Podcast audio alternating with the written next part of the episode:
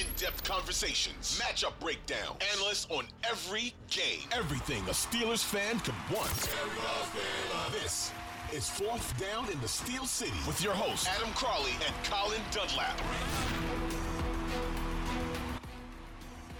Fourth down in the Steel City, and the Steelers are now three and six. Crowley, Dunlap with you. Colin, I don't know. I wanted the team to lose until they kicked the ball off, and then I root for the team to win, so I'm happy. I think it's about time for me to just admit this team, while not good, is not going to get a top five pick. No, they're going to finish in the middle. They are going to pick 11th, something like Yes, they will. Something yes, they like will. that. That's what the Steelers are. They might even inch their way back to six and six. I think if they beat Cincinnati on Sunday at 425, that they will get to six and six. Colin, how about them apples? Oh, they might. They might. I still. Uh, there's a long way to go. Well- Indi- Indianapolis game could be tough. Coach of the year now there. So you true. got that situation, and you never know. So You know, Mike Tomlin's winning percentage is slightly above 631. Jeff Saturday's is a thousand percent. So you put that in your pipe and smoke it, Bill Cowher, you sanctimonious jagoff. I'm just kidding. I love Bill, but even if Saturday out there. loses, he's only at 500. that's true, which is Yeah. good enough to manage for the Pittsburgh Pirates. How about if they do get to six and six? We'll look back at the game the, that they won against the New Orleans Saints, but let's say they beat Cincinnati, and then you get two easier games in Okay. Indianapolis and Atlanta. Let's say they're six and six. At Right. that point, if you make it to six and six, what's the expectation the rest of the way? Like, do they have to then make the playoffs? Like, what are we all expecting after that if they were to get to that mark where they get to 500?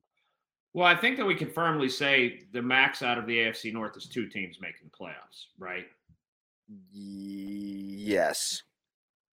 So, and I don't think they can catch Baltimore, although You got them twice. they still could get them twice. I mean, could you win this division at eight and nine? No. I don't think you got to have a winning record, probably. Yeah. Um, Even 9 and eight's not going to do the division, I don't think. Baltimore's got Uh, too big of a lead. I don't know about that. I don't know about that. What is Baltimore right now? Six and three. Yeah. Um, I don't know about that.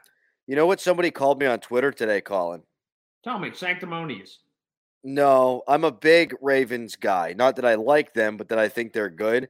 Someone called me a Baltimorean, and I like that. Wow, like Edgar Allan Poe almost. Yes, the pros. The pros were Edgar Allan Poe like. you Baltimorean.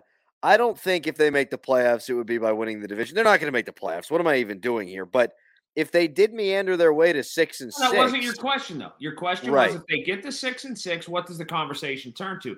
The conversation turns to, all right, it's six and six. They're at 12.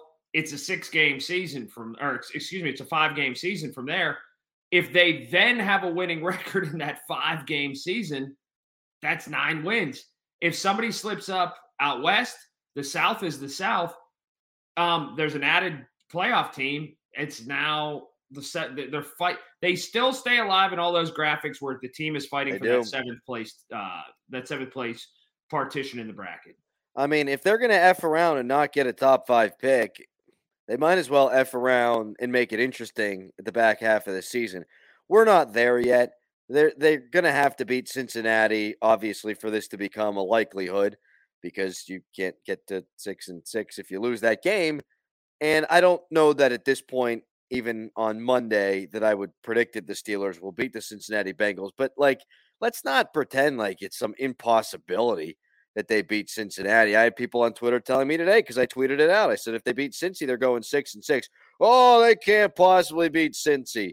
I'm old enough to remember, Colin, that they beat Cincinnati week one. Different circumstances, but it did happen, and it was on the road. Yeah, I'm old enough to remember when Twitter was fun, and it sucks now. It so blows. there's also that.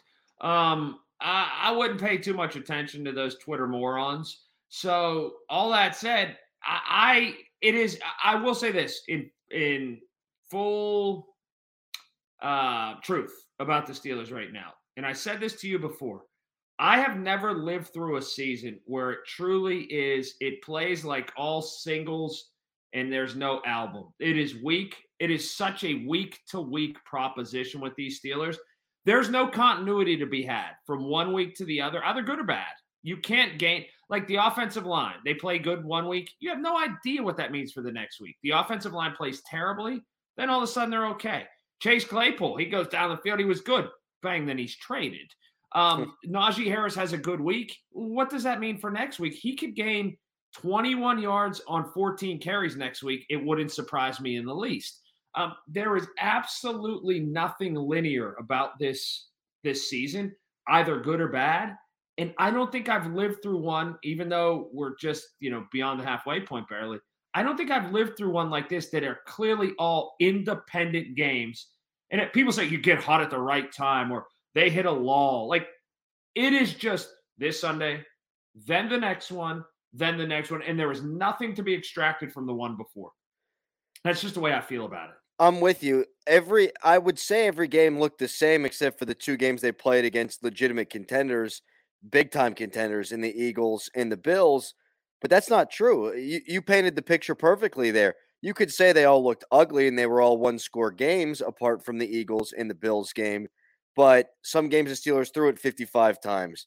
This game, the Steelers win and they run the ball for 217 yards against Tampa Bay. I still don't know how they got it done. Probably because Tampa Bay was still trying to figure it out, and they probably still are trying to figure it out. So I think you're right in that. I also wonder what the math would be about diagnosing where this team is and where they're going if TJ Watt had been healthy all season. I mean, he clearly makes that big of a difference. I realize he didn't have, you know, I think the same thing. And here I was on Friday trying to fire Mike mm-hmm. Tomlin for Sean Payton, right? And Matt Canada still would need to go either way, but I think they'd probably have a winning record right now if they had TJ Watt. They would have beat the Dolphins. There's no question. I also think this, you know, because we would be adding two wins. There's no way the fourth quarter drive on the ground happens against the Jets. There's no way the Jets just churn out yards on the ground. They they might turn out some, at some point, Zach Wilson's ma- made to make a gigantic throw of consequence in the fourth quarter, or at least another one.